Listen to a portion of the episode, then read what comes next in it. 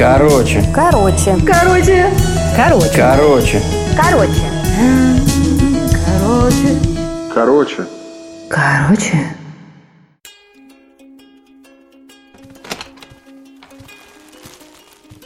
Посылать мужей за покупками – дело рискованное.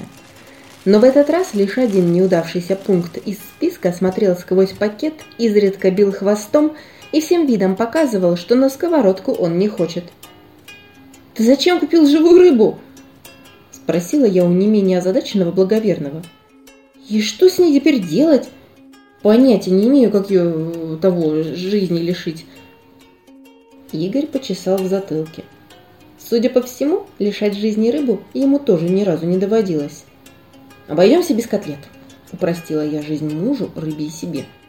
«Пусть до утра в ванной поплавает, а завтра к маме отвезешь. У нее точно рука набита». Утром муж сбежал на работу. Я же подремала еще пару часов и встала, когда приличные люди готовятся к обеду. Сегодня был выходной. Выходной. Как сладко звучит это слово. Босыми ногами прошлепала по нагретому солнцем полу, открыла двери, обмерла. На гладкой поверхности воды в обычной чугунной ванне плавали кувшинки. Я подошла к краю, уперлась руками в бортик и даже потрогала пальцем нежные лепестки, но тщетно. Цветы были самые настоящие. «Ну, чего смотришь?» Круглый рыбий глаз высунулся из воды вместе с покатой мордой и зубастой пастью. «Спасла меня, Настенька, теперь вот получай город-сад, точнее море пруд». Я обалдела стояла и в бессилии что-то понять пару раз ущипнула себя за руку. Но и кувшинки, и рыба, и ванна – все было на месте. «Я почти золотая рыбка!» – хриплым басом продолжило чудище. «Поэтому желание исполню все одно и на свой вкус. Ну-ка, вспоминай, о чем мечтала». В голове судорожно промелькнули картинки дома, новенького авто вишнево-красного цвета, круизного лайнера – и огромная библиотека книг. Тормози, Настенька, не так банально. Что за картина висела у тебя много лет над письменным столом? Над столом висела репродукция Магрита «Ностальгия». Человек с черными крыльями стоял на мосту в нигде, а рядом лежал лев. Крылья мне были ни к чему, а вот верный друг, который уж точно лучше собаки. Я мечтала, как по главной улице города бок о бок мы пойдем вальяжным шагом.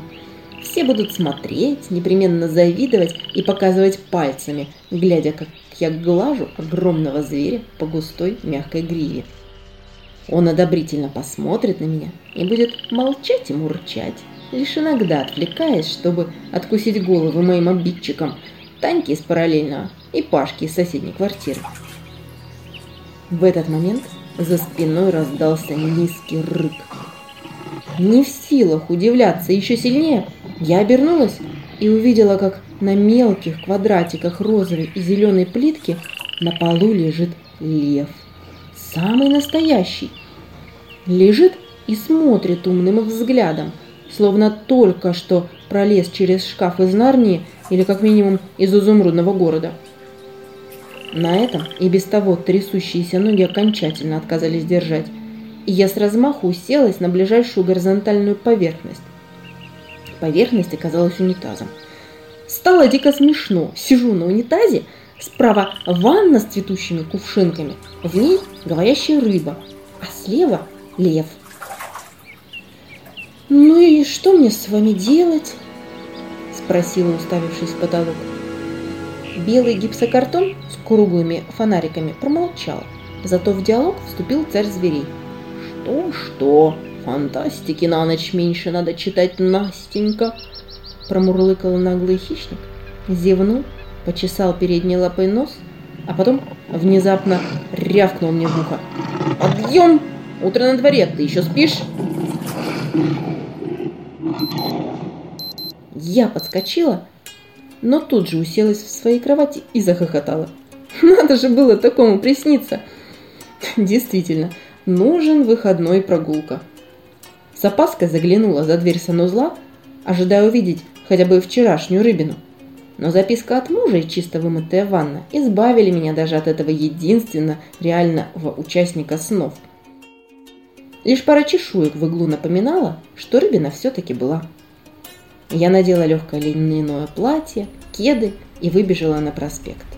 Кофе. Мне срочно нужен кофе. Через несколько десятков шагов из подворотни вышел лев и неспешно потрусил рядом со мной. Пару минут шли параллельно. Казалось, что это либо снова дрема, либо сны выбрались из головы и стали оживать. Вот уж спасибо, что мне не снятся кошмары, а всего лишь другие миры. Будет забавно встретить эльфа посреди города. Наконец, успокоившись и осмелев, я повернула голову, но вдруг поняла, что это банальная собака, обычная бездомная дворняга, песочно-серого цвета с лохматой шерстью, отчасти напоминающей львиную гриву и хвостом, истрепанным, но с гордой кисточкой на конце. «Двойной американо, пожалуйста!» И уже через три минуты я сжимаю в руке картонный стаканчик с необычным рисунком, кувшинки, а среди них ехидно скалится зубастая рыбья морда.